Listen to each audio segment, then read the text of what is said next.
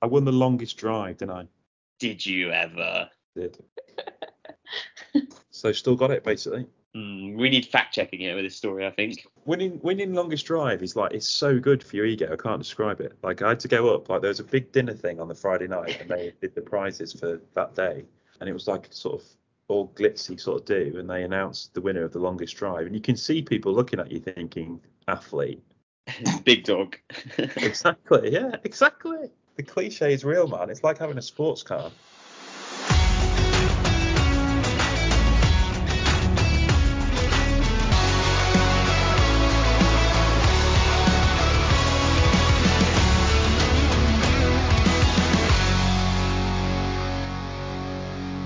I think we should talk about my uh, Greek pro-am experiences actually. We should do, yeah. And I was really looking forward to coming on and hearing how, how well you chopped it up over there. It's quite hard to know where to start. It was sort of a very multifaceted experience. So I was at a place called Costa Navarino, which is, uh, I'm going to say, on the south coast of Greece. I think it's I think it's the Aegean Sea. That gives you any idea? No, it doesn't, does it? Not a Scooby. No. Uh, anyway, and it was a thing called the uh, Aegean Messinia Pro Am, so there was pros from lots of different places in Europe playing, um, and they were playing with sort of people who some of which were their friends, some of which were people just been paired up with them.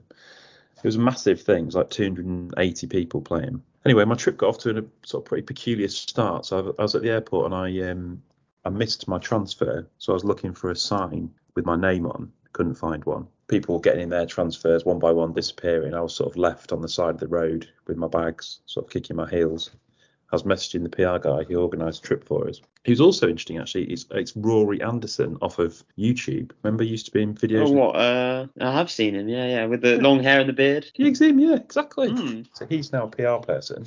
Wow, you really well rubbing shoulders with famous celebrities. Well, you wait, you wait for it, George. Oh. So then, after everyone disappeared, I was like, well, this is not really worked out. So I need to get a lift to the resort. And then somebody from Hertz turned up and said, "We'll give you a lift to catch up your transfer." So then this guy like drove me through the streets of Greece to catch up with my transfer. I eventually get catched up with my transfer, and it's uh, it's people from Boyzone and Westlife who've now formed no. a new band called Boyzlife. It wasn't a cover band. It sounds like a cover band. No, like the real people, like Brian McFadden and another one. Wow. Uh, then I got in the taxi. They explained who they were. Obviously, I already knew who they were. And then we had a lovely chat about um, football and golf and all sorts of things. Incredible. And are you, are you starring in the next show? No. So they, I think it's safe to say that they enjoyed themselves quite a lot at the uh, Aegean Messinia Pro Am, and they performed on the the sort of the last night dinner dance thing, um, and it was something to behold. Wow. It was a bit like karaoke, should we say, at the end of like a staff party. It's had that sort of vibe. Put some respect on Boyzone's name. Uh, yeah, Boyzlife they're called. Why have they changed their name? What's that all about? What's with There's the name a difference, change? a merger of one's two from bands. Boyzone and What? one's Westlife, so they've like merged. It's like Oh, what like when Mc, what was it, McBusted or whatever, that sort of thing. exactly yeah. But bear in mind they sort of made their names as boy band people, and now they're like in their forties. Just playing golf and performing Yeah, yeah. in Greece. Anyway, so then it's sort of that was pretty surreal. The place is amazing, right? So it's got like four golf courses, all of which are mint. They're throwing building like loads of hotels. They've got a W hotel, which is like really cool. They're making a Mandarin Oriental. I stayed in a Westin. It's like going to be the golfing hotspot of Europe. Trust me. I'm trusting you. And Eric Abidal was there. A French left back. Yeah. Eric Wow. Abidal. It's an incredible story. This tops No my idea. Malfoy, my me playing with Malfoy last week. Yeah. Didn't think it could And be topped. Kate, Kate Mason, do you know who she is? Off of uh, Sky Sports News. Nah. She's now one of the hosts of uh, a podcast, the world's biggest football podcast called the Football Ramble. Oh yeah, yeah. So she was funny. My pro am partner was a very glamorous Swedish uh, female pro, so that was good. Um, I played with a the man who is the TV anchor for Canal Plus in France. So he's like basically similar to Nick Dougherty but in French. He was pretty funny, although on one hole he managed to hit his golf ball into the group in front, and then turned out it was the owner of the whole resort, so that was bad. There's one thing that you haven't uh, mentioned yet. Yeah, How did your golf get on, Tom? You seem Well- tiptoeing around it with all these celebrities. I had a W, George, didn't I? Did you now? I came back laden down with prizes, has to be said. Nearly had to increase my luggage allowance. I won a longest Brilliant. drive this year, and it is it does quite feel like that. I was more pleased because I played off the men's tees and I still won longest drive. Yeah, makes you feel pumped. That is a flex. Did you have to do a speech, Tom? no, it was a bit- speech. it was a People heckling you from the back. it- Speech. it was a bit embarrassing because they sort of did all the winners of that day, but it took me too long to get to the stage, so I missed it, and then they had to sort of do me separately. So there wasn't really time for speeches. Oh. I'd like to thank my strength and conditioning coach. Brilliant. Great, great weekend for you then. It was And pretty you are. Does this mean I'm going to meet loads of celebrities this week? well because it sort of comes in threes. Yeah, well, George did it last week, then you, then it should be me next week.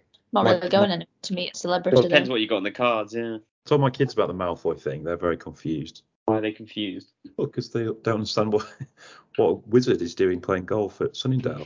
A bunch of the guys I played with on the weekend didn't even know who he was, so Yeah. my story went went down well. Uh, so that's pretty good. I had a good LIV experience this weekend as well. Oh, here we go. Question is, are you now a Liv fan? Are you now a Liv fan? No, Are no, you now a I'm not. Liv fan? I had, a, I, I had a good experience because I was in Athens airport on Sunday night. I had a couple of hours to wait for my flight. So, You were in Greece last week. You should have mentioned it. so I watched LIV, didn't I, on YouTube because you can. Beauty of Liv. Didn't have to borrow bother with like VPNs or anything like that. I just could just watch it. So I did watch it.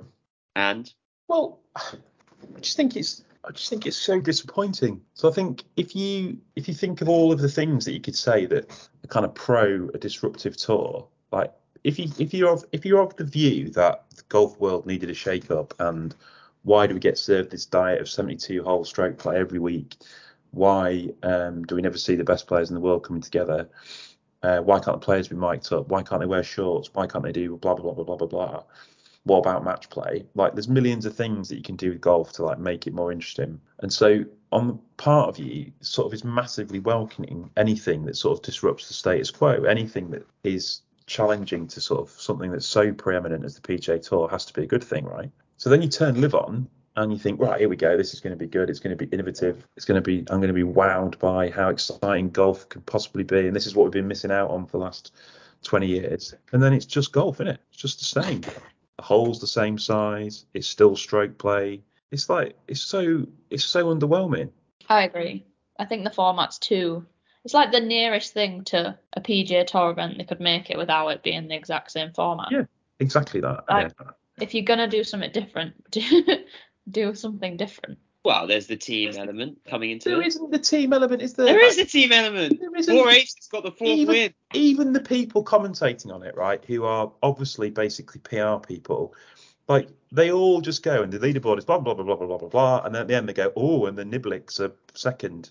like it's an absolute afterthought. If they wanted to be a team thing, like they should play in their team, so you can actually see something happening. Like it's yeah. just we'll round the scores up at the end, and this is what it is for the team thing. But then doesn't it just take, like an extra prize for fund, it? Can't really win, can you? Because if you put them in teams, you probably then you then the individual would start looking stupid, wouldn't it? But that is but that is supposed to be the type of bravery and the type of leap of faith that a sort of innovative, disruptive brand takes. You don't do something different as a sideline to the thing that's basically the same as what you know is popular. You have to like go and do something different. And they're not doing something different. They're doing what they know is popular and they're sort of playing at the other thing. How they do it in the Aramco series is the first two days they all play in their teams. You can see like the team format and you actually get like the buzz of people like bouncing off each other and like taking the best score on the hole or whatever. And then the t- Yeah. team event finishes after 36 holes and the final round you go out in order for stroke play for the individual.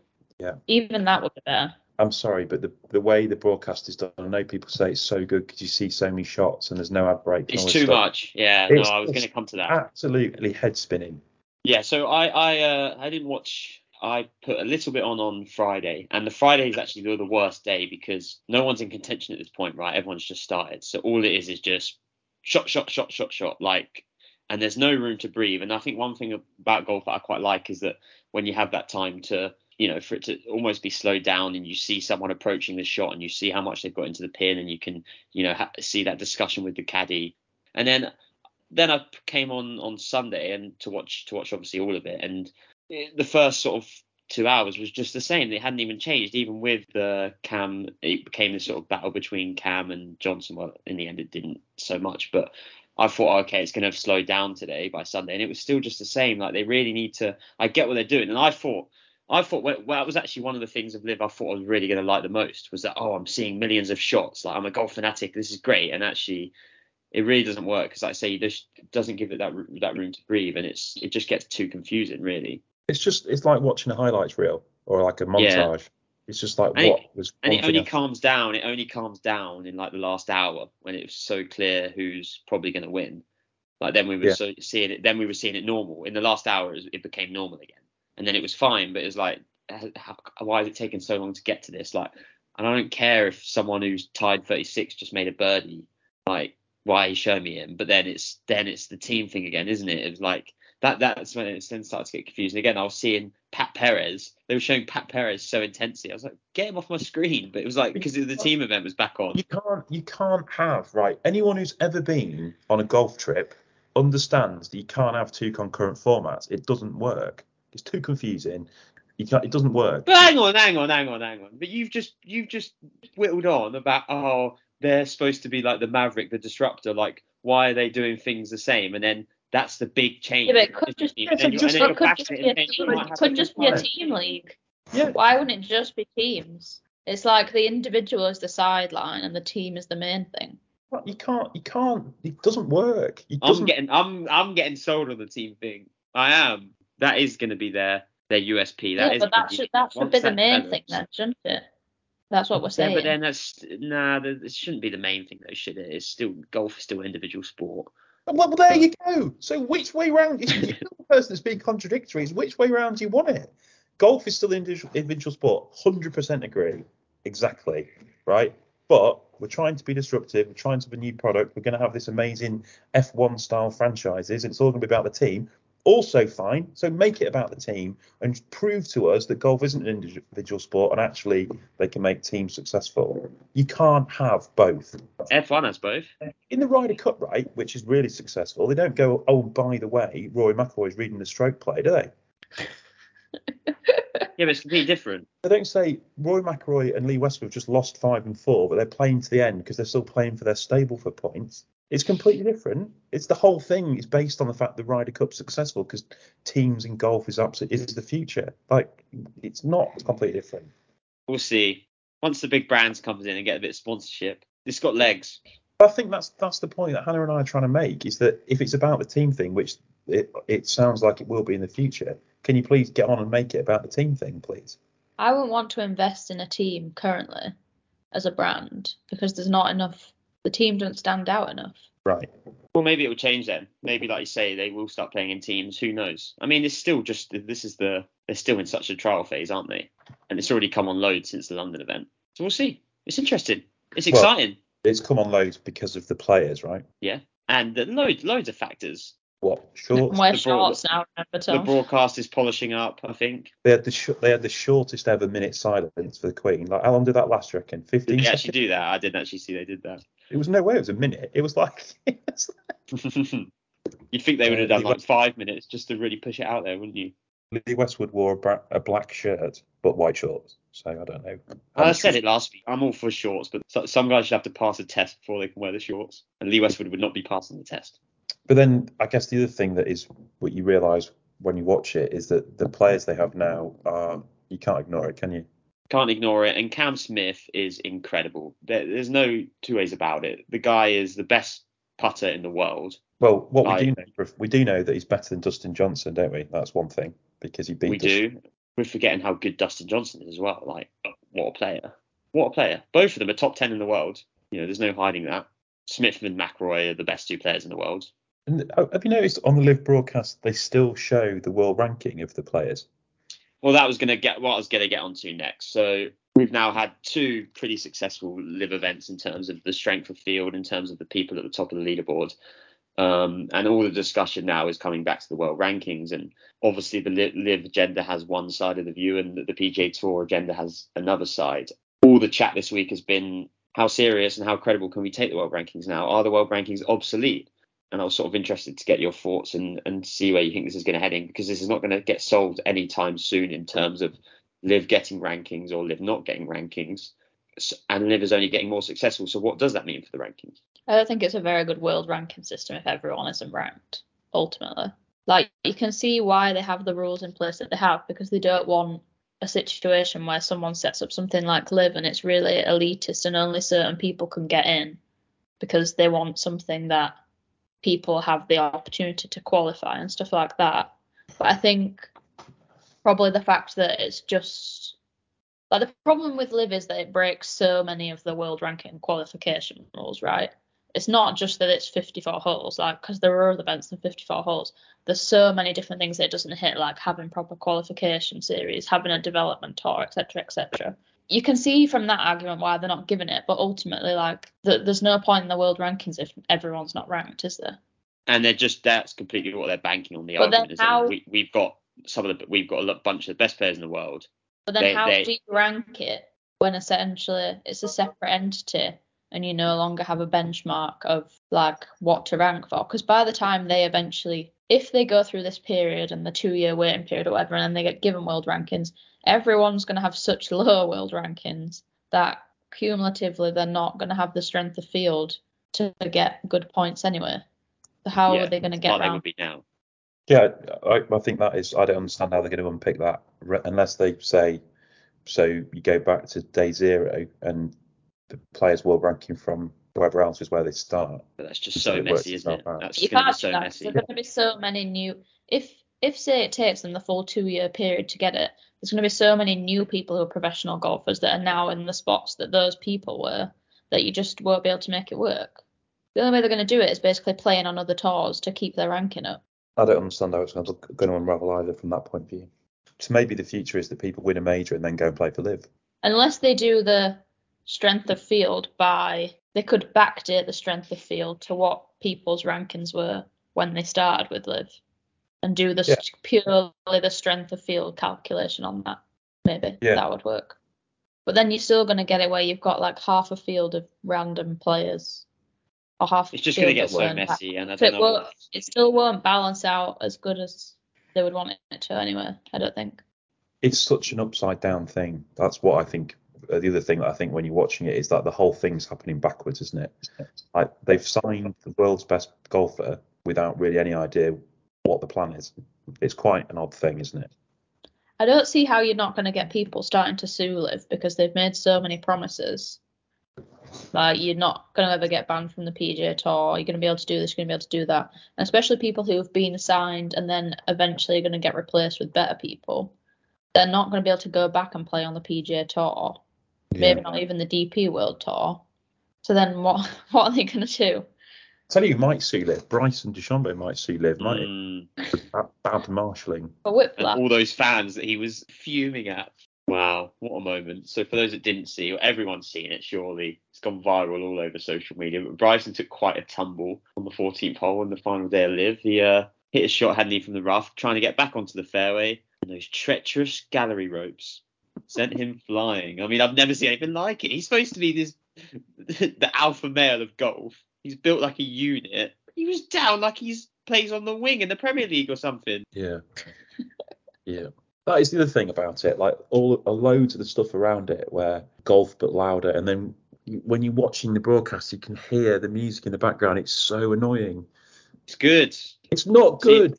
Cam Smith putt with a bit of Maroon 5 in the background. What more do you want? Oh It's no, like- that'd, that'd proper wind me up. It's like listening to music through the wall of your neighbors. the neighbour's music is painful. I will, I will admit that. It's stu- I don't know what it. it's it's so annoying and like and then like the the draft party thing they have and like just golf is not cool right it's never going to be cool it takes too long it's really boring it's got a really high entry bar just give up it's not cool stop trying to make it so because it just looks like a load of uncles at a wedding that's what it looks like look what an amazing time we're having in our shorts it's stupid and if greg if greg norman could stop doing embarrassing stunts that'd be helpful as well Also, Yeah, how wasn't do you think he could try and get a mullet cut? Like, surely he needs some length of hair for that. Like, you can't just cut a mullet into short hair. Like, that's not how it works, right? Yeah, it didn't quite work, did it? But it was quite a publicity stunt. yeah when's the when's it end anyway when's the end of the LIV What do season you mean when's it end? Well, October is stacked. We are stacked. LIV golf in October. I'm counting down the days. So we go to Bangkok next at the beginning of October. oh god Then one week later, we go back to back. Two weeks, and the first time Liv will be going back to back weeks. Um, it goes to Jeddah in Saudi Arabia. So these people that want to spend more time at home have got to fly. Well, let's well let's just uh, let's go. Let's just take everyone's favorite LIV golfer Patrick Reed for a second, who was one of the forerunners for less golf, more time with family, wasn't he? He's playing in. He's he played in. Um, so he played in. He played in LIV uh, Boston. and then he went to uh, Wentworth for the BMW PGA Championship last week. Then he went over to America again for LIV Chicago this week. Now he goes to Paris next week, this week for the Paris Open, Where's and he then he goes, and yeah, and then he's going off to uh, Bangkok for LIV, all in five weeks.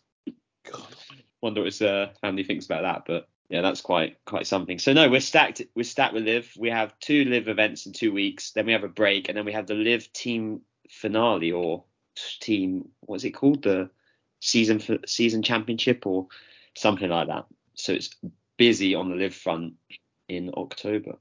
I actually watched a lot of the Italian Open this week. It was great. Yeah, well, that's what I was going to get onto. This was one of the first weeks, weekends, where we're starting to see, you know, everyone's been dishing out this word like the future of golf, but really, you had four or five tours all on this weekend, and all of them were great. I thought. So, yeah, Hannah, what did you think of the Italian Open? I thought it was good. It was nice to see like the Ryder Cup course. Was it weird watching it when you played it? It was, and it was just I've been saying those last three holes are going to cause chaos in the Ryder. Cup, and they caused chaos in the Italian Open. So we are going to have exciting things, I think, next September. Because I mean, it was I didn't know who was going to win. Did you? I mean, in the end, Robert McIntyre with brilliant performance got the win. But you had it was great to see because you had so many of the potential European guys for next year, and we've been talking about how it's just looking like the Europeans are going to get dominated by America.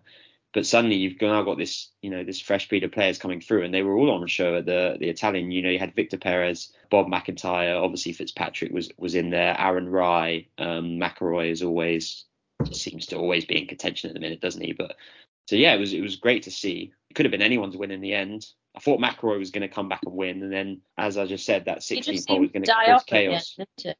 Well, he hit in the water on 16, which which is the hole. It's you know the risk or reward hole, and it will be next year, and it was uh, yesterday, uh, Sunday. Sorry. But yeah, it was great. It was great to watch, wasn't it?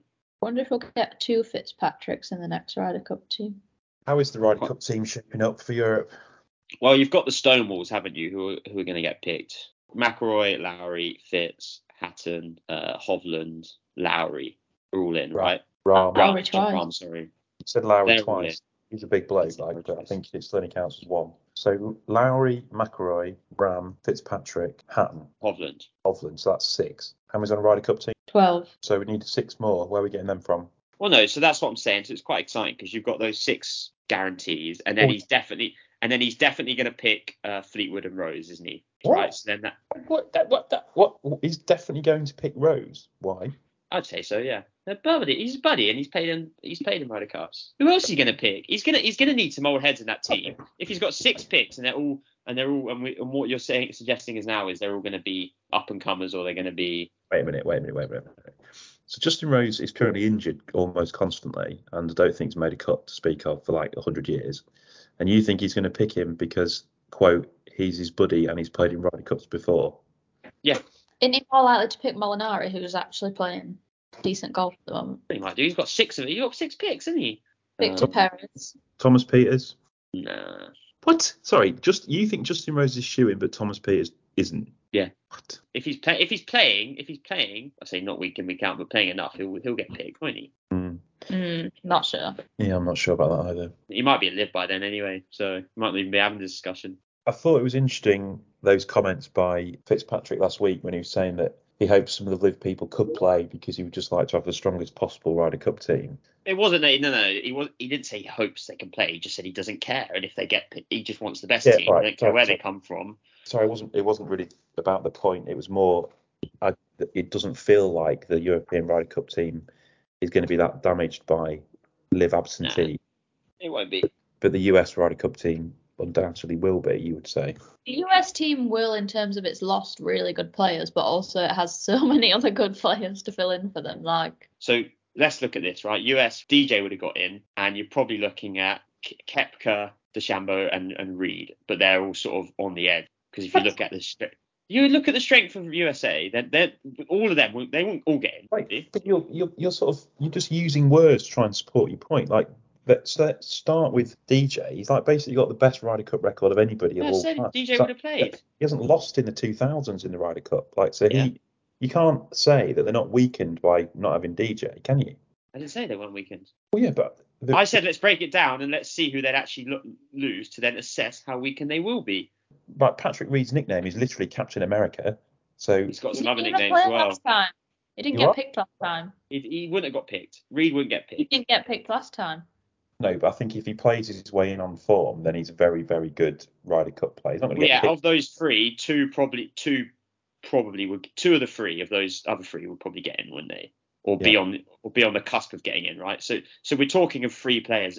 Effectively, we're talking of three players the US won't have because of the Ryder Cup. But I think in the case of certainly in the case of Brighton, like the way he does it, like is like pretty intimidating in match play, right? So I think you have to say that he's a loss to a, a Ryder Cup team, Yeah, the US are much more damaged than than Right. we would be. which was the point I was making. Yeah. Well, yeah, but we got to go through it for our avid listeners, haven't we? Oh, we have, yeah, but we then we can't then like sort of try, try and schmooze over it and sort of pretend But it's I think the strength of the three people coming to fill that gap is stronger than the strength of the people filling the European gap. No. No, incorrect. I mean, you, you we we no, no, no, not even. Who who who are we losing? No one. Casey and probably Garcia. That's it. Yeah, but we're not we're not losing them, are they? But who are we filling them up with? Would you rather put Max Homa in your team or like Soren Kjeldsen, who's currently in our ranking? Like, it's quite a big difference. That's a fair point, but I there- think the point Hannah's making is that there's sort of there's much greater depth in the US, which is probably reasonable, isn't it? But I do think they are missing some like pretty big names, and also like Ryder Ryder Cups are so much about momentum, aren't they? And like a lot of the players who like dominated Europe uh, in the last Ryder Cup are not going to be there, so there's going to be a new feel to it, which is, has to be in Europe's favour because they lost so heavily. Yeah, I Um, think that's also good. Like, I agree. I think that's why I'd put more fresh blood in my picks than having older people in with like Yeah. As it is. I think if that's a really good point. I think LIV aside that we would have been having a shake up regardless for those reasons, yeah. Um, and unless the likes of Westwood or Garcia played their way in, they wouldn't have been getting picked because we need to we need a new a new uh, some new blood, don't we? Um, we do. Bob McIntyre. That was some performance by him yesterday, wasn't it? In terms of a marker for a Ryder Cup pick or whatever else. Like how many birdies did he make? Like ten or something. Pretty. He did just seem to appear out of nowhere suddenly. I was like, where Did did you see his he drive start? on 18 as well? He hit the longest drive on the on the 18th hole week, didn't he? It was like three five seven. Yeah. He had a new Incredible. driver in play this week. Funny you And should yeah. mention that. Guess what else he's been doing, Hannah? What? Speed training, lifting weights, No, training with you. no, decade. Uh, obviously. So apparently he was decading a couple of years ago and then stopped and got a new caddy and he's been and had a refresher with your friend Mr. Fawcett. And he in his speech yesterday said he decaded his way round yesterday. So there you go. He did. He dro- I didn't realize he dropped all the way outside the way outside the top 100 um, with that win on Sunday. Yeah, he'd moved and now he's he jumped back. He jumped something like 20 odd places with the win. He's now back in the top 100. It's Uh, because he is because he's an absolute darling of the Br- British media, isn't he, Bob McIntyre? Because he's like a nice bloke, makes loads of birdies, he's Scottish, so everyone's desperate for him to be successful. So, but he's had a terrible, Yeah. terrible run. He's had a really bad year. I mean, he looked at you know when when we uh when we did lose the last Ryder Cup, wasn't it? The, the, the fallout with him that was a we were already looking to these new names, weren't we? And Bob McIntyre was one who it seemed was going to take on one of those you know one of those spots, uh, one of the some of the responsibility, and then he just disappeared, hasn't he? And and now we know you know he was quite candid, wasn't he, in the interview and saying that he's had the troubles. Um, so hopefully with that win and with this change in mindset, we can now start having this conversation that we were having at the end of the Ryder Cup with him. Uh, He was Let's hope Pepperell gets on a run and then he gets in the team. 'cause at least I'd love it. we said this last week, I think, but it is. I think it is worth reiterating. Like it's a, it's a shame for the European Tour. I think that there is going to be such a LIV congestion in October because we're now in their season, aren't we? Like the events um, on the European Tour are pretty good for the next, um, or right through to the uh, to the Tour Championship, um, and that's going to be diminished, isn't it, by LIV events? Well, certainly have the spotlight taken away from them. I don't know because they're on very different times of day. Yeah, fair point. they're on at different times. It makes golf golf better, doesn't it? In general, you've got we just not as not just one event we can watch on the weekend. We now have such a diversity. There's so many options. I mean, like this weekend was crazy, wasn't it? You know, we, we, we're we're we're what 40 minutes into this podcast now. We haven't t- talked about the PGA Tour yet. And what a finish that was. Danny Willett and uh, Max Homa going at it. Willett looked like he got the win. Willett's on the green, four foot. Homa misses the green. Willett's one ahead at this point. You think give him the trophy now, don't you? Danny Willett hasn't won since the Masters in 2016 on the on the PGA Tour, and then just pure drama. And the fact this is like this is so secondary in terms of what's happened this weekend. And it was incredible finish. So Homa chips in for birdie. Still, Willett's got you know a putt for the win, two putts for the playoff, and he free jabs. Oh, it was awful. It was horrible to watch. I just don't, I don't know what was going through his mind. Like even if you had that first putt like to win, you wouldn't be hitting it like that hard, surely. Well, the first put was to win, wasn't it? It was one to win. Yeah, two that's to what I mean. But y- you know, if you miss that, you've got to make it coming back, or you're out of it. Well, apart yeah, apart from it, I've got quite a lot of sympathy with him because I don't think it was necessarily a choke because I think it probably all happened too fast for that. Like he, you're not expecting Max Homa to chip in, are you? That's the that's the thing. And the But chip was going 30 yards past. His Yeah. chip was going so far past as well. Like there's no like, and you could see cut to Willett, and he was just laughing. You didn't know, and because you wouldn't know what to do, would you, in that situation? And and his sort of cope mechanism was to sort of laugh it off and okay, whatever, and just go and take the putt. But you just, I, I mean, can you guarantee imagine you, his if I was in that situation, I would have walked up to that green thinking, right, he could chip this in. You know, worst case, he chips in, I've got to hold this. Like, I that that would have been through my brain cells at that But- point. You t- like you can tell yourself that as many times as you like, but you still he would still have been thinking I'm going to have two for it, um, and all of a sudden you haven't got two for it. Um, and then I, I thought he did an absolutely amazing interview afterwards, like Yeah, he did. uh, as in explained in kind of like a coherent way what had happened. Um, and he, he we went as far, didn't he, as saying I'd seen the line of whoever put in from the other side. But yeah, it was quite an odd thing, wasn't it? It was odd, but yeah, it was a good interview. And he, you know, what did he say? That's golf. Yeah. Yes, that is. Finish on the uh, PGA Tour stuff. So Max Homa has now got like some absolutely ridiculous record. I think he's won three times in his last 20 starts. I mean, daft. For He's It's like four and sixty or something, isn't it? Yeah, it's like unbelievable um, win record in the last couple of years. Um, and he obviously finished really high up in the Tour Championship, particularly on the non-handicapped version. Um, so he's he's like a proper player. Um, it's funny because you just think of him as being good on Twitter, don't you? But he is an actual golfer. Um, Yeah. So and he he's does less Twitter now. Do you think there's a correlation? played, uh, is that what Pepperell needs to do then? he hasn't roasted anyone's golf swing for a while. But yeah, I think he's down to 16 in the world now, 16 or 17 in the world as well.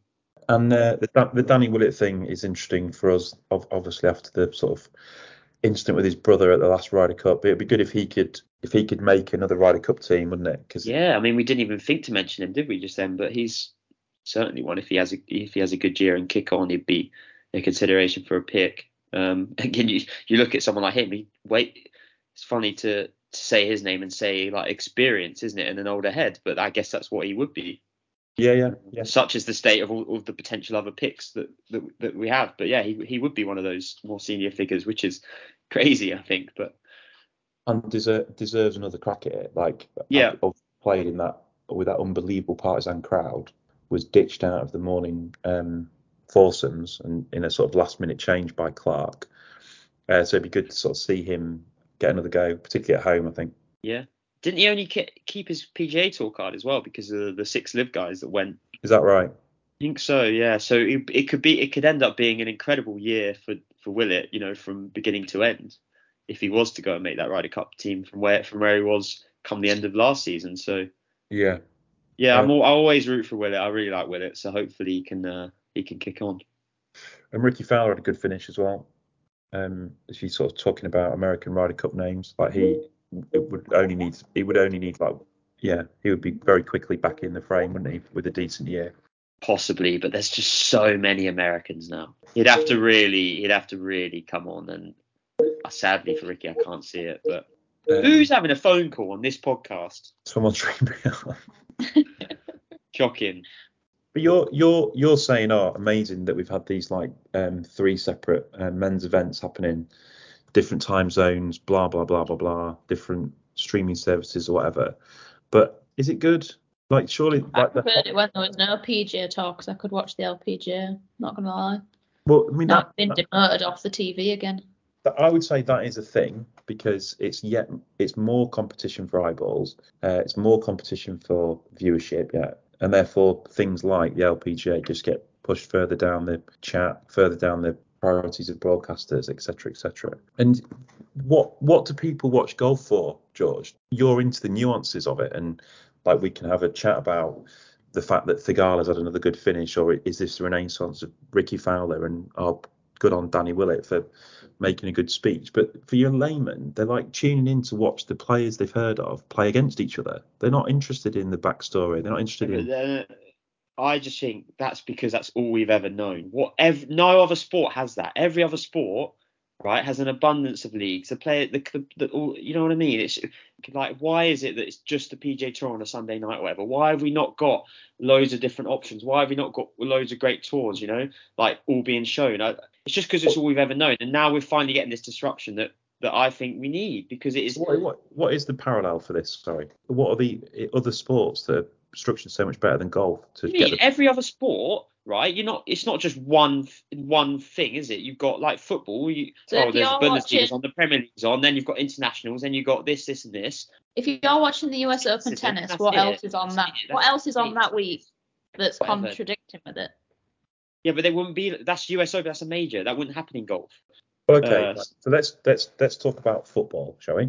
Right. So let's start with football. So in football, you have a tier system, right, where you have the worst teams playing in the worst leagues, and then you get promoted out of those leagues into the better leagues, and that equally applies to the Premier League as it does to the Champions League. So there is a hierarchy, and it's equitable, and you move from one thing to the other. Right. So that you can't do that in golf now because of LIV. When was that ever a thing? Well, you move from the Challenge Tour to the DP World it's Tour, still from the happening. Korn Ferry to the PGA Tour, but you can't go from there to that. Where is LIV? Like where is Yeah. LIV on the hierarchy? that's like the fun. And you fun can't freely move in and out of it. So you can't actually watch all the best players in the world and watch them when you want because everyone's like stuck in these groups now. And each point. group is being made worse by the fact every time LIV pulls someone else from the other group, those groups are worse, but also then LIV's like worse because it has good players, but there's no. But is that not just reiterating the whole? good or not. Is that not just reiterating the whole monopoly that the PGA Tour had? Why was it just PGA Tour had the best players? Why can we not? Why is it? Why is it not good that it's not now shared around? And and and think about now the majors when they all do come together and it's all just enriches the product. I don't know what. So there's four weeks of the year where we can watch all the best players in the world, and three of them in America. So if you're a European fan, you have the potential to go to one event live a year, basically, where you can see all the best players in the world. How is that? you could like? anyway. That was the same as what it was anyway. But no, George, it, it's not like, and I don't know whether you're willfully just ignoring the facts of the matter or whether you actually sort of think what you're saying. So the, the point of the strategic, the much maligned strategic alliance is that it's accepting of the fact that the PGA Tour is preeminent because they've done the best job of attracting sponsors, of looking after players, of creating playing opportunities for players. So their tour is the richest. So their tour is the play, the place where people want to play and they've now invested in the European Tour to create a worldwide hierarchy where players can move through from feeder tours in Europe and qualify for a place on the PGA Tour. Part of that is they're going to have some co-sanctioned events where the best players in the world come and play in more events in European territories. And LIV is operating outside of that ecosystem, and that's the thing that's worse for the fan. And if you're looking at parallels for other sports, wherever else you've got governing bodies which don't interact with one another, it's awful for the fan, and people don't Yeah, understand like what they're watching. Yeah, yeah. Like boxing and football, which is one example that you drew, is the opposite of that because there is a very clear hierarchy in the club system where you can move from the bottom to the top. And that's why there was such opposition to the European Super League because it was a closed shop generated to make the richest clubs richer. So the parallel with football is the European Super League was booted out. Yeah. I just like having more choice now. But you cho- but you're, you're you're now choosing between diminished products, whichever way you look. So you've now gone from being able, being able to shop in Lidl or Harrods, and now you can only shop in Sainsbury's. They do a good meal, do they? No, I'm not having that. Oh, They do not do a good meal deal. Sainsbury's do a banging one. Yeah, but it's not as good as Harrods, is it? That's my point. I just like this weekend. I didn't want to watch LIV because it just it doesn't interest me. And I also didn't watch the PGA Tour because I thought, mm, who's playing? So I just I literally watch golf every single weekend, like every night, and I did not watch the golf. Yeah, and and in fairness, the Italian Open was probably the pick of the bunch in terms of people you want to watch. I didn't watch anything in the evening. Yeah, that was good that bit, mainly because I think I won. Yeah, well, maybe. We'll see. Keep that in, won't you? Don't edit that out. Now that's gone. Right. So what was happening on the LPGA tour? LPGA tour fans. LET more prominently. On the LET, we had the first Arab winner ever Wowzers. in a playoff over Meghan MacLaren. Interestingly, How do you say her name? Is it what? Le- Leclerc? Leclerc? Laklalech, I think so. Yeah, that was incredible. From where? Sorry. Uh, Morocco. First Arab winner on the LET. Anything Sure. else, Hannah? No? I thought you were going to have your notes at the ready for this segment. We've got to do better with this section of the podcast. We've got to be, able to say. Well, you know, it's really hard when you can't watch it, and it's really hard when I am the only person who attempts to watch it. So, can you like pull a bit of a leeway here? Well, yeah, I'm, I'm saying like we need a solution to how we talk about women's golf because we can't just go what happened with women's golf, Hannah, and then you tell us the name of the winner, and then we go that's it for this week. We need to like some context, don't we? It was in France, I'm noticing. Yeah, it was in France. They're playing- KPMG Women's Irish Open next week will be big because loads of LPGA players are coming over. How much money do you think they were playing for? Oh god, probably about 150 grand. 325,000 euros. Yep. It's not loads, is it? No. So Bob MacIntyre won half a million euros. Yes, That is so- a travesty. Oh god, this is embarrassing. And on the oh no, yeah, it is embarrassing. And on the LPGA tour, what happened there? Andrea Lee won. See, I'm straight in with this. She's just moved up from the Epson Tour, hasn't she? Dropped one on the Epson Tour this year and then's won pretty much nearly straight after coming onto the LPGA. Nice way to keep your uh, tour card quickly, isn't it? So she's Yes. come through the the hierarchy system, George. You see, Yeah, yeah, yeah. how much did she win? She won two hundred twenty-five thousand dollars. So she won half of what Bob won on the DP World Tour Yeah, on the LPGA. yeah. Georgia Hall finished in a tie for fifteenth and won twenty thousand dollars. There we go. Right, what have we all got on this week, guys? I don't Uh, know. I'm going to No more trips? actually. Went to Your neck of the woods. Are you now? Crossing that north south divide again. You be Going to see careful. Hannah. FootJoy to a apparel range Very nice. What day? Friday. I need to meet my celebrities there because it's my only outing of the week. Yeah. Well, one man he won't be there is Ian Poulter. Actually, could be there. And Tom, no trips this week. Um, no, no. Uh, my next thing is I'm going to Rome to go to the international golf travel market. And then you can Very tell us how chaotic the last three holes are. That's not else. Well, now you're such a now you're such a big big dog getting long drive. You're going to get that to that 60 green with ease. the last three holes are indeed chaotic. Yeah. Will you enjoy that? Well, another big week of golf we have. President's Cup and the French Open on the DP. Forward to can can the internationals pull off a shot, guys? What do you reckon? One one quick uh one quick prediction. no, No, President's not with all the players they've lost. very damaged, isn't it? Yeah, that's been the worst hit. I'm telling you, it should has have been been the worst mixed. hit. I don't know why they didn't make it mixed because the international women would absolutely smash it. Probably the best category of female golfers at the moment. Um, so do you, that is the thing, isn't it? So do you think there will be any like big things, changes happen like that to try and reinvigorate some of these things? Well, the Seems- president's just not going to work otherwise, is it? They've Not lost gonna two. It's a shambles lost lots of internationals. Their team was actually looking really good as well. Right, if they if they made it mixed with the women, right, eight of the top ten women in the world would qualify for the international team. Eight of the top ten LPGA players. Well, well, that's mental. Can you imagine that on the, the men's? Never, never be like that, would it? Absolutely mad. There's only one American, no, two Americans currently in the, the top ten in the world for women. President's Cup go mixed. Well, how would they do it? You'd have to do. You'd just do mixed foursomes, wouldn't you?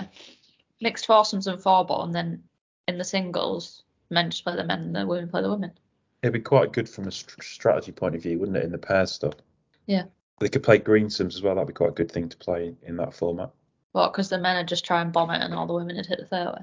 Well, they could play off your own tees, couldn't you? Yeah. So if you had if you had six men and six women on each team, and then yeah, you played foursomes and greensomes. You could play four ball. Well, four ball get messy, wouldn't it, because of pars and all that nonsense. So I think if you played, yeah, if you played foursomes and greensomes, that'd work pretty well. And then, like you say, just do the singles as men versus men and women versus women. Yeah. Who should we write to? Uh, PJ Tour. They run it, don't they? Why don't we find some sort of like state fund to fund it, and then we'll start our own thing? yeah, but that would be damaging the ecosystem even more. It's a one day event. It's a like one weekend event. No, because it, I tell you what it is, George. It's an exhibition, and we call it an exhibition. A what? Never heard of it. Right. Um, I was looking at our stats for this, and barely anybody listens to us on Apple. So if you listen, if you use Apple, please can you subscribe to us on Apple? That's a great plug. Yeah, please know. do. The numbers are quite good, but Apple bad. We're bad on Apple. Um, guys, follow us on all socials as always at NCG. On Apple, subscribe to us on Apple. On Apple, yeah. All you Samsung users or whatever phones you've been listening to us on, go get an iPhone and listen to us on Apple. Right. Farewell. Bye. Right.